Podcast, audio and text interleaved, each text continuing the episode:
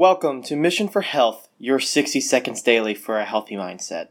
There are a lot of misconceptions out there that it says, oh, it costs too much to eat healthy. And I've heard people say, I can't eat healthy because it costs too much.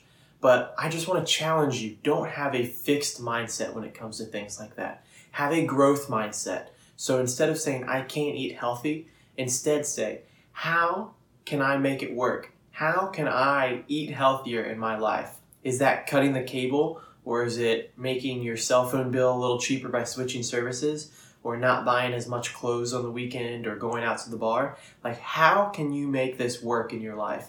And that's what it means to have a growth mindset. Maybe you've said, I can't go to the gym, I don't have enough time. Well, you can change that to, how can I make the time in my life to go to the gym? And if you can't, say, how can I add more motion to my life so that I don't have to go to the gym and work out for the hour. If you want more help on what a growth mindset looks like, I encourage you, reach out for a free health explorer where we'll look at your current goals and help you realize your full potential. Have a growth mindset today.